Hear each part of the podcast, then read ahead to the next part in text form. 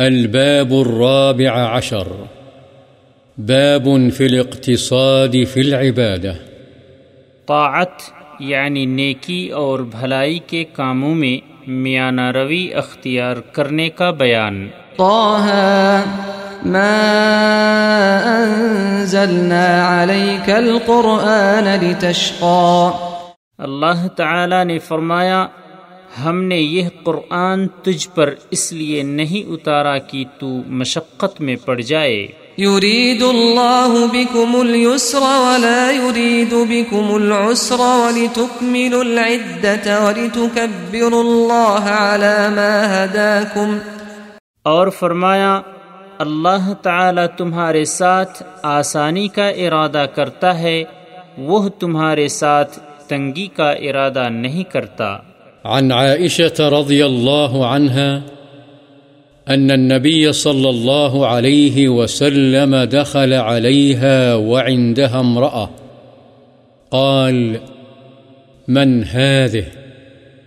قالت هذه فلانة تذكر من صلاتها.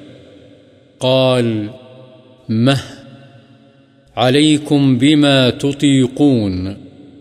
فوالله لا يمل الله حتى تملوا وكان أحب الدين إليه ما داوم صاحبه عليه متفق عليه حضرت عائشہ رضی اللہ عنہا سے روایت ہے کہ نبی کریم صلی اللہ علیہ وسلم ان کے پاس تشریف لائے۔ ان کے پاس ایک عورت بیٹھی ہوئی تھی۔ آپ نے پوچھا، یہ کون ہے؟ حضرت عائشہ رضی اللہ عنہا نے جواب دیا، یہ فلاں عورت ہے جو نفلی نمازیں کثرت سے پڑھتی ہے۔ آپ نے فرمایا، ٹھہرو، تم اسی چیز کو لازم پکڑو جس کی تم طاقت رکھو۔ اللہ کی قسم، اللہ نہیں اکتاتا، یہاں تک کہ تم خود اکتا جاؤ۔ یعنی تم زیادہ عبادت کرنے کی صورت میں اکتا سکتے ہو، اللہ تعالی اجر دینے میں نہیں اکتاتا۔ اور اللہ تعالی کو سب سے زیادہ محبوب عبادت و اطاعت وہ ہے جس پر اس کو اختیار کرنے والا ہمیشگی کرے۔ بخاری و مسلم۔ وعن أنس رضي الله عنه قال جاء ثلاثة رهط إلى بيوت أزواج النبي صلى الله عليه وسلم يسألون عن عبادة النبي صلى الله عليه وسلم. فلما أخبروا كأنهم تقالوها وقالوا أين نحن من النبي صلى الله عليه وسلم؟ قد غفر له ما تقدم من ذنبه وما تأخر. قال أحدهم، أما أنا فأصلي الليل أبدا. وقال الآخر، وأنا أصوم الدهر أبدا ولا أفطر. وقال الآخر وأنا أعتزل النساء فلا أتزوج أبدا فجاء رسول الله صلى الله عليه وسلم إليهم فقال أنتم الذين قلتم كذا وكذا أما والله إني لأخشاكم لله وأتقاكم له لكني أصوم وأفطر وأصلي وأرقد وأتزوج النساء، فمن رغب عن سنتي فليس مني. متفق عليه. حضرت انس رضی اللہ تعالی عنہ سے روایت ہے کہ تین آدمی نبی صلی اللہ علیہ وسلم کی ازواج متحرات رضی اللہ عنہن کے گھر آئے۔ ان سے نبی صلی اللہ علیہ وسلم کی عبادت سے متعلق پوچھتے تھے۔ جب ان کو اس کی تفصیل بتلائی گئی تو گویا انہوں نے اسے کم سمجھا اور کہا کہ ہمارا اور نبی صلی اللہ علیہ وسلم کا کیا مقابلہ؟ آپ کے تو اگلے پچھلے تمام گناہ معاف کر دیے گئے ہیں۔ اس لیے ہمیں تو آپ سے زیادہ عبادت کرنے کی ضرورت ہے۔ چنانچہ ان میں سے ایک نے کہا، میں تو ہمیشہ ساری رات نماز پڑھا کروں گا۔ دوسرے نے کہا، میں ہمیشہ روزے رکھوں گا، کبھی روزے کا ناغا نہیں کروں گا۔ تیسرے نے کہا، میں عورتوں سے کنارہ کش رہوں گا اور کبھی نکاح نہیں کروں گا۔ رسول اللہ صلی اللہ علیہ وسلم کو جب یہ باتیں پہنچیں تو آپ ان کے پاس تشریف لائے اور ان سے پوچھا، تم نے اس اس طرح کہا ہے؟ جب اس کا جواب انہوں نے اس بات میں دیا تو آپ نے فرمایا، خبردار، اللہ کی قسم، میں تم میں سب سے زیادہ اللہ سے ڈرنے والا اور اس کا سب سے زیادہ خوف دل میں رکھنے والا ہوں، لیکن میں روزے رکھتا بھی ہوں اور چھوڑ دیتا بھی ہوں۔ رات کو نماز بھی پڑھتا ہوں اور سوتا بھی ہوں اور عورتوں سے میں شادی بھی کرتا ہوں بس یہ سارے کام ہی میری سنت ہیں۔ اور جس نے میری سنت سے اعراض کیا بس وہ مجھ میں سے نہیں یعنی مجھ سے اس کا تعلق نہیں۔ بخاری و مسلم۔ وعن ابن مسعود رضي الله عنه أن النبي صلى الله عليه وسلم قال، هلك المتنطعون، قالها ثلاثا. رواه مسلم. المتنطعون، المتعمقون، المتشددون في غير موضع التشديد.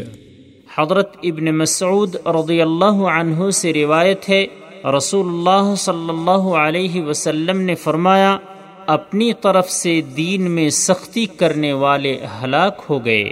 آپ نے تین مرتبہ یہ ارشاد فرمایا۔ عن أبي هريرة رضي الله عنه عن النبي صلى الله عليه وسلم قال إن الدين يسر ولن يشاد الدين إلا غلبه فسددوا وقاربوا وأبشروا واستعينوا بالغدوة والروحة وشيء من الدلجة رواه البخاري. وفي رواية له، سددوا وقاربوا واغدوا وروحوا وشيء من الدلجة القصد القصد تبلغوا.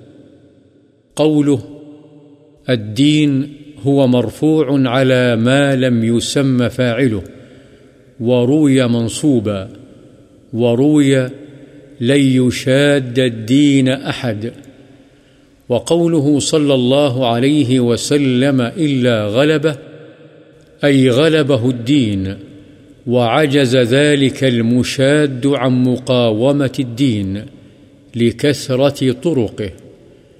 والغدوة سير أول النهار والروحة آخر النهار والدلجة آخر الليل وهذا استعارة وتمثيل ومعناه استعينوا على طاعة الله عز وجل بالأعمال في وقت نشاطكم وفراغ قلوبكم بحيث تستلذون العبادة ولا تسأمون مقصودكم كما أن المسافر الحاذق يسير في هذه الأوقات ويستريح هو ودابته في غيرها فيصل المقصود بغير تعب والله أعلم حضرت ابو حریرہ رضی اللہ عنہ سے روایت ہے، رسول اللہ صلی اللہ علیہ وسلم نے فرمایا، یقیناً دین آسان ہے۔ اور جو دین میں بیجا سختی کرتا ہے تو دین اس پر غالب آ جاتا ہے۔ یعنی ایسا انسان مغلوب ہو جاتا اور دین پر عمل ترک کر دیتا ہے۔ پس تم سیدھے راستے پر رہو اور میانہ روی اختیار کرو اور اپنے رب کی طرف سے ملنے والے اجر پر خوش ہو جاؤ۔ اور صبح و شام اور رات کے کچھ حصے کی عبادت سے مدد حاصل کرو، بخاری۔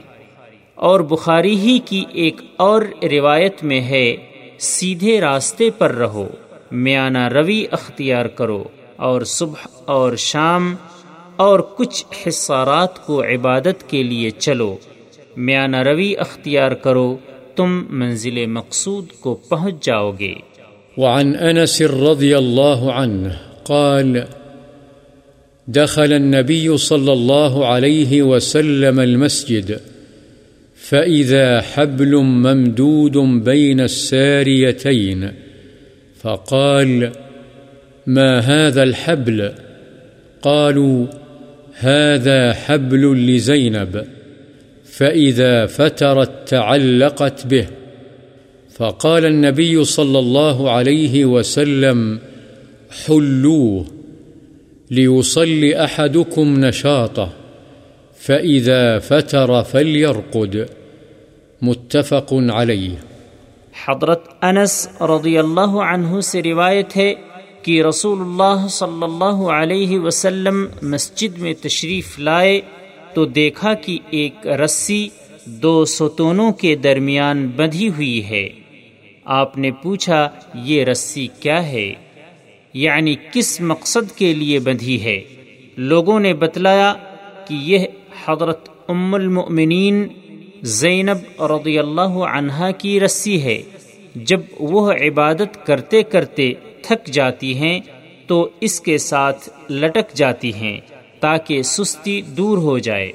نبی صلی اللہ علیہ وسلم نے فرمایا، اس کو کھول دو، تم میں سے ایک شخص کو چاہیے کہ وہ اس وقت نماز پڑھے جب وہ فرحت و نشاط محسوس کرے۔ جب سست ہو جائے یعنی تھک جائے، تو وہ سو جائے۔ بخاری و مسلم۔ وعن عائشة رضي الله عنها أن رسول الله صلى الله عليه وسلم قال إذا نعس أحدكم وهو يصلي فليرقد حتى يذهب عنه النوم. فإن أحدكم إذا صلى وهو ناعس لا يدري لعله يذهب يستغفر فيسب نفسه. متفق عليه. حضرت عائشہ رضی اللہ عنہا سے روایت ہے، رسول اللہ صلی اللہ علیہ وسلم نے فرمایا جب تم میں سے کسی شخص کو نماز پڑھتے ہوئے اونگ آئے، تو اس کو چاہیے کہ وہ سو جائے۔ یہاں تک کہ اس کی نیند دور ہو جائے۔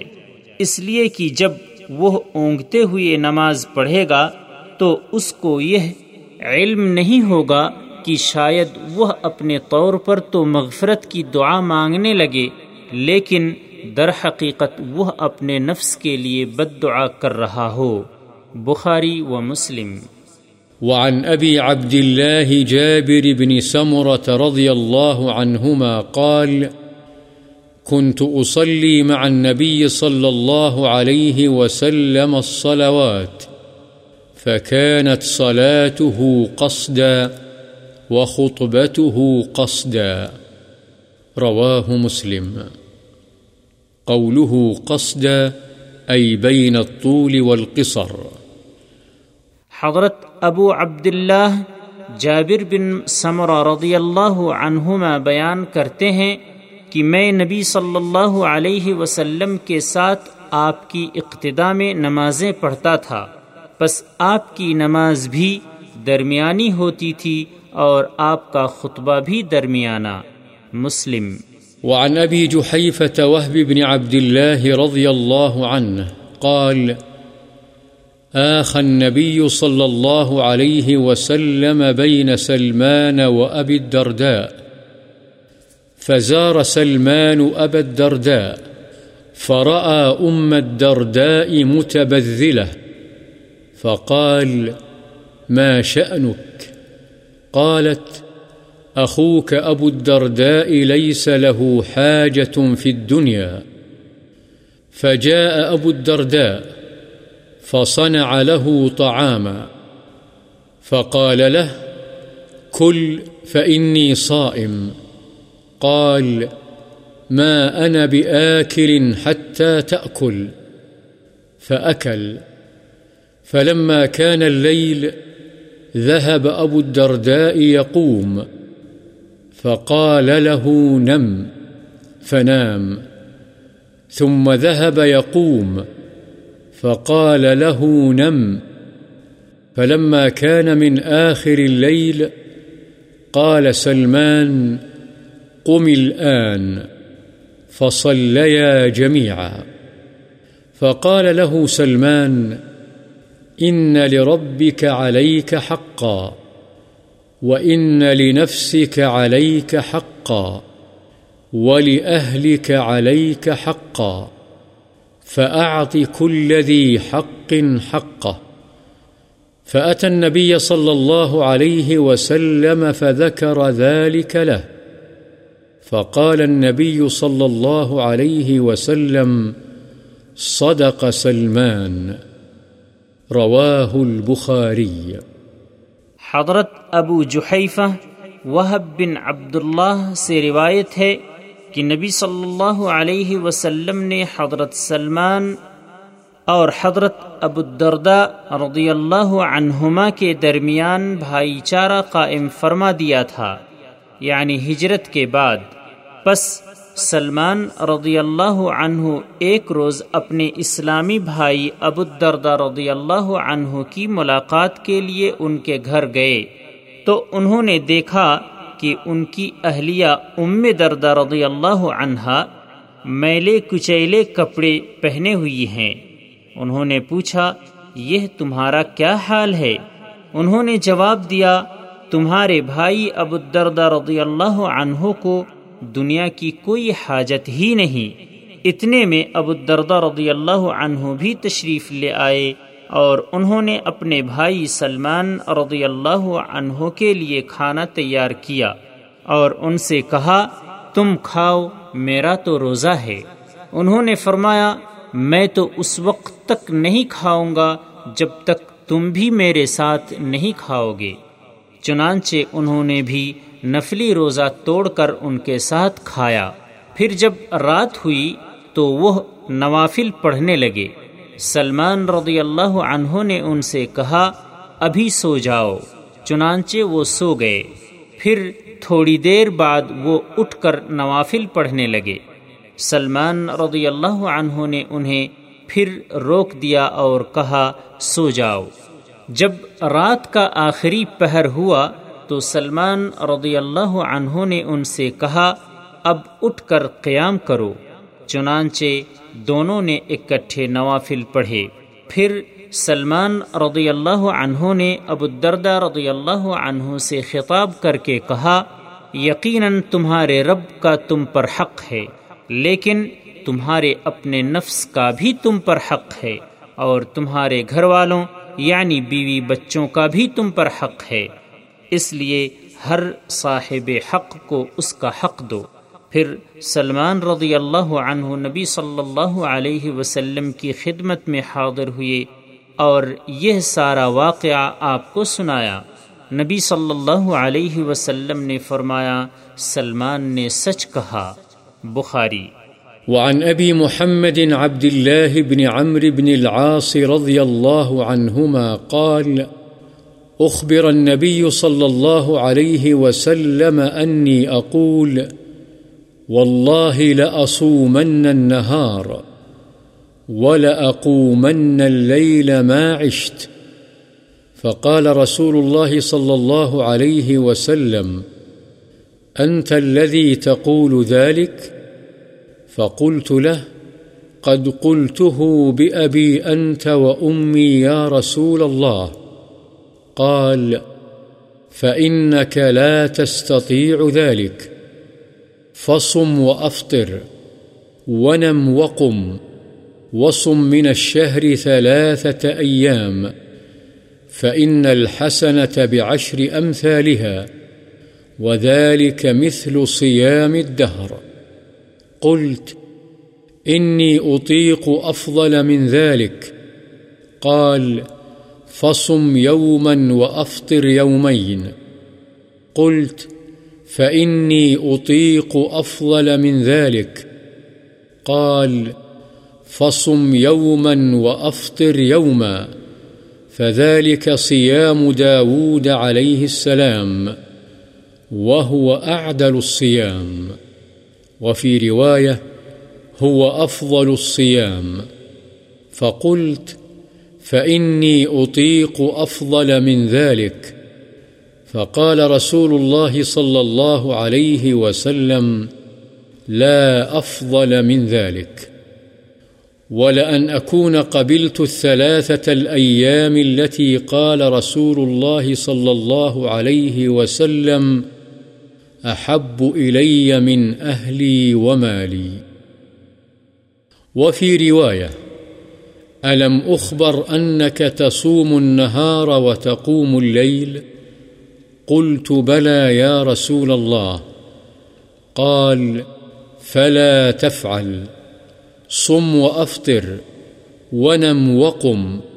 فإن لجسدك عليك حقا وإن لعينيك عليك حقا وإن لزوجك عليك حقا وإن لزورك عليك حقا وإن بحسبك أن تصوم في كل شهر ثلاثة أيام فإن لك بكل حسنة عشر أمثالها فإن ذلك صيام الدهر فشددت فشدد علي قلت يا رسول الله إني أجد قوة قال صم صيام نبي الله داود ولا تزد عليه. قلت، وما كان صيام داود؟ قال، نصف الدهر.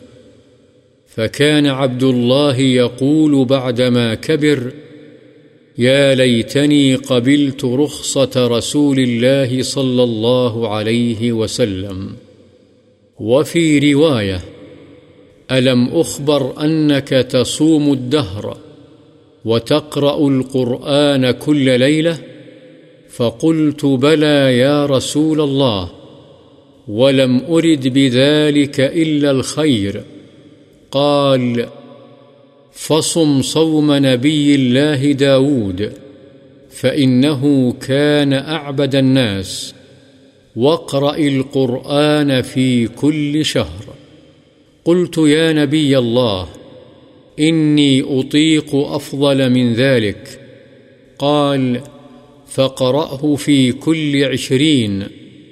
قلت يا نبي الله، إني أطيق أفضل من ذلك. قال فاقرأه في كل عشر. قلت يا نبي الله، إني أطيق أفضل من ذلك. قال، فاقرأه في كل سبع ولا تزد على ذلك. فشددت فشدد علي. وقال لي النبي صلى الله عليه وسلم، إنك لا تدري لعلك يطول بك عمر. قال، فصرت إلى الذي قال لي النبي صلى الله عليه وسلم. فلما كبرت وددت أني قبلت رخصة نبي الله صلى الله عليه وسلم. وفي رواية، وإن لولدك عليك حقا. وفي رواية، لا صام من صام الأبد. ثلاثا وفي رواية، أحب الصيام إلى الله تعالى صيام داود. وأحب الصلاة إلى الله تعالى صلاة داود. كان ينام نصف الليل ويقوم ثلثه وينام سدسه. وكان يصوم يوما ويفطر يوما. ولا يفر إذا لاقى. وفي رواية قال أنكحني أبي امرأة ذات حسب، وكان يتعاهد كنته، أي امرأة ولده، فيسألها عن بعلها، فتقول له نعم الرجل من رجل، لم يطأ لنا فراشا، ولم يفتش لنا كنفا منذ أتيناه، فلما طال ذلك عليه ذكر ذلك للنبي صلى الله عليه وسلم فقال القني به، فلقيته بعد ذلك، فقال، كيف تصوم؟ قلت، كل يوم. قال، وكيف تختم؟ قلت، كل ليلة، وذكر نحو ما سبق. وكان يقرأ على بعض أهله السبع الذي يقرأه، يعرضه من النهار ليكون أخف عليه بالليل. وإذا أراد أن يتقوى، أفطر أياما وأحصى، وصام مثلهن، كراهية أن يترك شيئا فارق عليه النبي صلى الله عليه وسلم. حضرت ابو محمد عبداللہ بن عمر بن عاص رضی اللہ عنہما سے روایت ہے، نبی صلی اللہ علیہ وسلم کو میری بابت بتلایا گیا کہ میں کہتا ہوں کہ اللہ کی قسم، میں دن کو روزہ رکھوں گا اور جب تک زندہ رہوں گا، رات کو قیام کروں گا۔ رسول اللہ صلی اللہ علیہ وسلم نے مجھ سے فرمایا، تم نے یہ باتیں کی ہیں میں نے آپ سے کہا، میرے ماں باپ آپ پر قربان ہوں، یقیناً یہ باتیں میں نے کی ہیں۔ آپ نے فرمایا، تم ان کی طاقت نہیں رکھو گے، اس لیے تم روزہ رکھو بھی اور کبھی چھوڑ بھی دو۔ اسی طرح رات کا کچھ حصہ سو جاؤ اور کچھ حصہ قیام کرو اور مہینے میں تین روزے رکھ لیا کرو۔ اس لیے کہ ہر نیکی کا اجر دس گنا ہے، تمہارا یہ عمل ہمیشہ روزہ رکھنے کی مثل ہو جائے گا۔ میں نے کہا، میں اس سے زیادہ کرنے کی طاقت رکھتا ہوں۔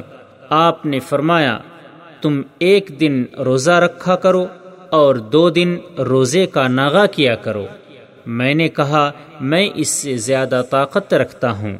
آپ نے فرمایا، ایک دن روزہ رکھو ایک دن چھوڑ دو۔ یہ حضرت داود علیہ السلام کا روزہ ہے اور یہ روزوں میں سب سے معتدل اور مناسب طریقہ ہے۔ ایک اور روایت میں ہے، یہ سب سے افضل روزہ ہے۔ میں نے کہا، میں اس سے زیادہ کی طاقت رکھتا ہوں۔ رسول اللہ صلی اللہ علیہ وسلم نے فرمایا، اس سے زیادہ فضیلت والا کوئی طریقہ نہیں ہے۔ حضرت عبداللہ بن عمر رضی اللہ عنہ راوی حدیث بیان کرتے ہیں کہ بڑھاپے میں مجھے احساس ہوا کہ اگر میں ہر مہینے وہ تین روزے رکھنے قبول کر لیتا جن کی بابت رسول اللہ صلی اللہ علیہ وسلم نے فرمایا تھا، تو یہ مجھے اپنے اہل و عیال اور مال سے زیادہ محبوب ہوتا۔ ایک اور روایت میں ہے نبی صلی اللہ علیہ وسلم نے فرمایا، کیا مجھے یہ نہیں بتلایا گیا کہ تم دن کو روزہ رکھتے اور رات کو نوافل پڑھتے ہو؟ بالکل صحیح ہے، اے اللہ کے رسول۔ آپ صلی اللہ علیہ وسلم نے فرمایا، ایسا نہ کرو، تم روزہ رکھو بھی اور کبھی چھوڑ بھی دو۔ اسی طرح رات کا کچھ حصہ سو جاؤ اور کچھ حصہ قیام کرو، اس لیے کہ تمہارے جسم کا بھی تم پر حق ہے، تمہاری آنکھوں کا بھی تم پر حق ہے، تمہاری بیوی کا بھی تم پر حق ہے، اور تمہارے مہمان اور ملاقاتی کا بھی تم پر حق ہے۔ تمہارے لیے یہ کافی ہے کہ تم ہر مہینے میں تین دن روزے رکھ لیا کرو۔ بے شک تمہارے لیے ہر نیکی کا اجر دس گنا ہے۔ اس طرح تین دن کے روزے تیس روزوں کے برابر ہیں۔ بلا شبہ تمہارا یہ عمل ہمیشہ روزہ رکھنے کی طرح ہو جائے گا۔ لیکن آپ کے اس مشورے کے مقابلے میں میں نے سختی کو پسند کیا تو مجھ پر سختی کر دی گئی۔ میں نے کہا، اے اللہ کے رسول، میں اپنے اندر کافی قوت پاتا ہوں۔ آپ صلی اللہ علیہ وسلم نے فرمایا، تم اللہ کے پیغمبر حضرت داود علیہ السلام کی مثل روزے رکھو اور اس پر اضافہ نہ کرو۔ میں نے پوچھا داود علیہ السلام کا روزہ کس طرح کا تھا؟ آپ صلی اللہ علیہ وسلم نے فرمایا، نصف زمانہ یعنی ایک دن روزہ رکھنا اور ایک دن ناغا کرنا۔ چنانچہ حضرت عبداللہ بن عمر بوڑھے ہونے کے بعد فرمایا کرتے تھے، ہائے کاش، میں نے رسول اللہ صلی اللہ علیہ وسلم کی رخصت قبول کر لی ہوتی۔ ایک اور روایت میں ہے، نبی صلی اللہ علیہ وسلم نے فرمایا، کیا مجھے یہ نہیں بتلایا گیا کہ تم دن کو روزہ رکھتے اور رات کو نوافل پڑھتے ہو۔ میں نے کہا، بالکل صحیح ہے، یا رسول اللہ۔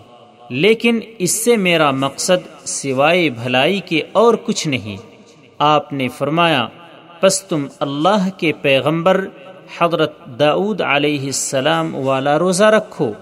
وہ لوگوں میں سب سے زیادہ عبادت گزار تھے۔ اور ہر مہینے میں ایک قرآن پڑھو میں نے کہا، اے اللہ کے پیغمبر، میں اس سے زیادہ کی طاقت رکھتا ہوں۔ آپ نے فرمایا، پس ہر بیس دن میں اسے پڑھو۔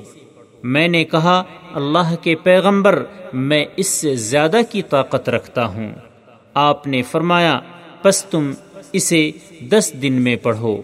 میں نے کہا، میں اس سے زیادہ طاقت رکھتا ہوں۔ آپ نے فرمایا پس تم اسے سات دن میں پڑھو یعنی ختم کرو۔ اس سے زیادہ مت کرنا۔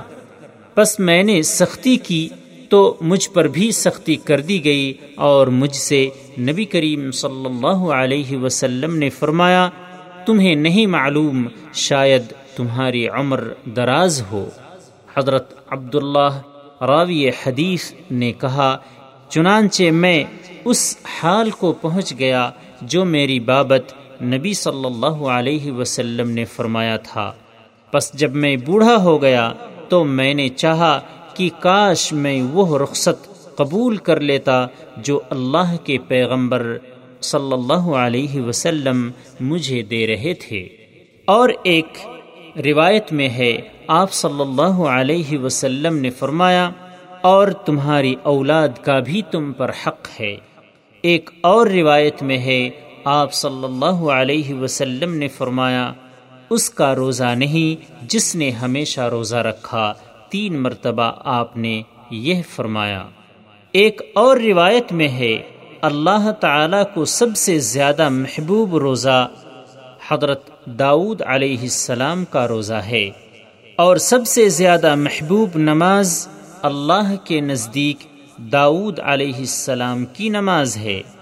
وہ آدھی رات سوتے اور اس کا تیسرا حصہ نماز پڑھتے اور پھر اس کے چھٹے حصے میں آرام فرماتے اور وہ ایک دن روزہ رکھتے اور ایک دن روزہ نہ رکھتے اور جب دشمن سے ان کی مڈ بھیڑ ہوتی تو بھاگتے نہیں تھے۔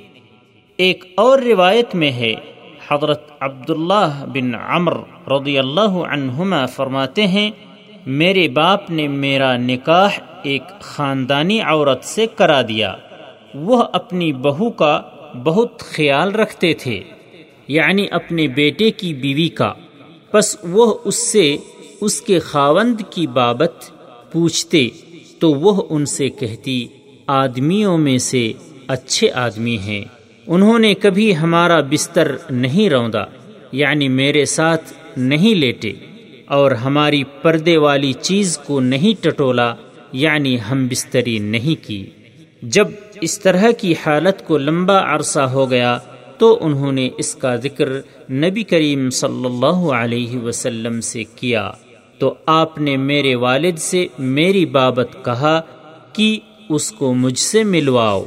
چنانچہ اس کے بعد میں آپ سے ملا، تو آپ نے پوچھا، تم روزہ کیسے رکھتے ہو؟ میں نے کہا، روزانہ، آپ نے پوچھا تم قرآن کیسے ختم کرتے ہو؟ میں نے کہا، ہر رات کو. اس کے بعد ان باتوں کا ذکر کیا جو پہلے گزری اور عبداللہ بن عمر رضی اللہ عنہما اپنے بعد گھر والوں کو قرآن مجید کا وہ ساتواں حصہ سناتے جو وہ رات کو نوافل میں پڑھتے، دن کو اس کا دور فرما لیتے۔ تاکہ رات کو اس کا پڑھنا ان کے لیے آسان ہو جائے۔ اور جب وہ قوت حاصل کرنا چاہتے تو کچھ دن روزے چھوڑ دیتے اور ان کو گن لیتے اور اتنے روزے بعد میں رکھ لیتے، کیونکہ وہ اس بات کو ناپسند کرتے تھے کہ وہ کوئی ایسی چیز چھوڑ دیں جس پر انہوں نے نبی صلی اللہ علیہ وسلم سے جدائی اختیار کی۔ یہ تمام روایات جو ذکر کی گئی ہیں، صحیح ہیں، ان کا بیشتر حصہ بخاری و مسلم دونوں میں ہے اور تھوڑا حصہ ایسا ہے جو ان دونوں میں سے کسی ایک میں ہی ہے۔ وعن أبي ربعي حنظلة بن الربيع الأسيدي الكاتب أحد كتاب رسول الله صلى الله عليه وسلم قال لقيني أبو بكر رضي الله عنه فقال، كيف أنت يا حنظلة؟ قلت، نافق حنظلة. قال، سبحان الله. ما تقول؟ قلت، نكون عند رسول الله صلى الله عليه وسلم يذكرنا بالجنة والنار كأننا رأي عين.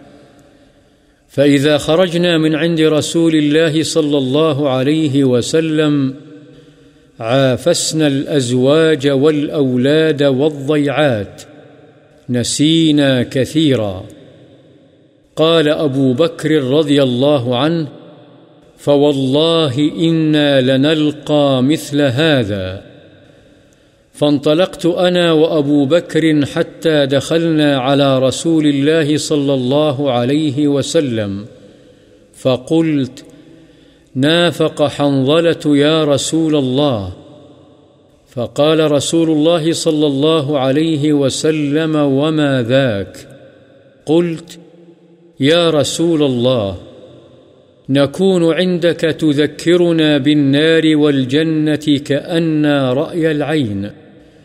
فإذا خرجنا من عندك، عافسنا الأزواج والأولاد والضيعات، نسينا كثيرا.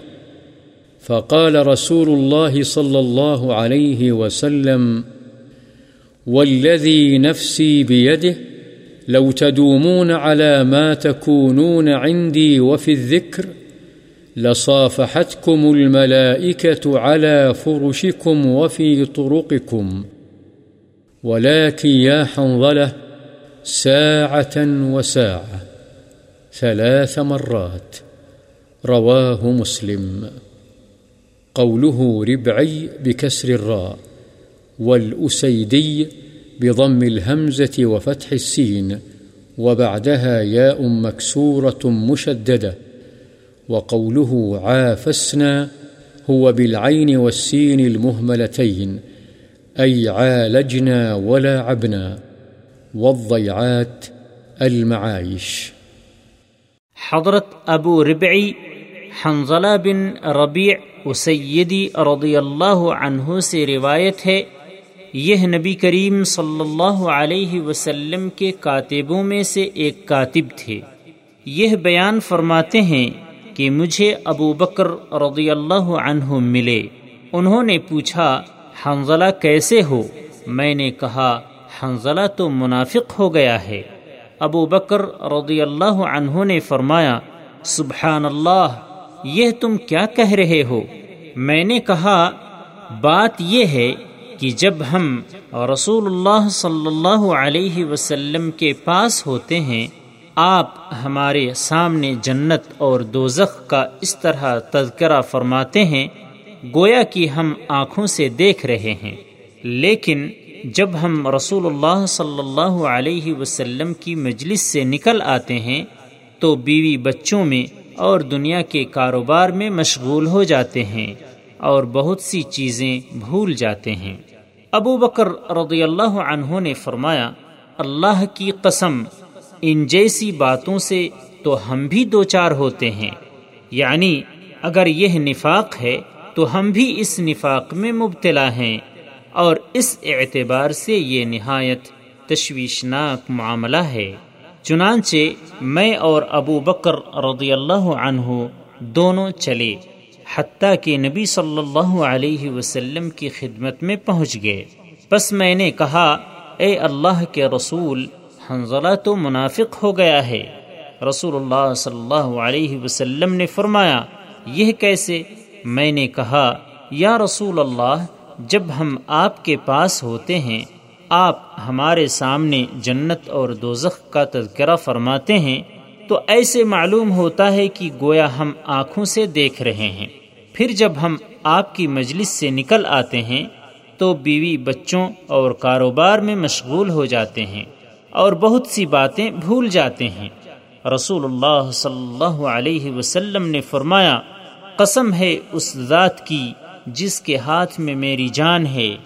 اگر تم ہمیشہ اسی حالت و کیفیت میں رہو جس میں تم میرے پاس ہوتے ہو اور ہر وقت اللہ کی یاد میں رہو، تو فرشتے تم سے تمہارے بستروں اور تمہارے راستوں میں تم سے مسافحیں کریں۔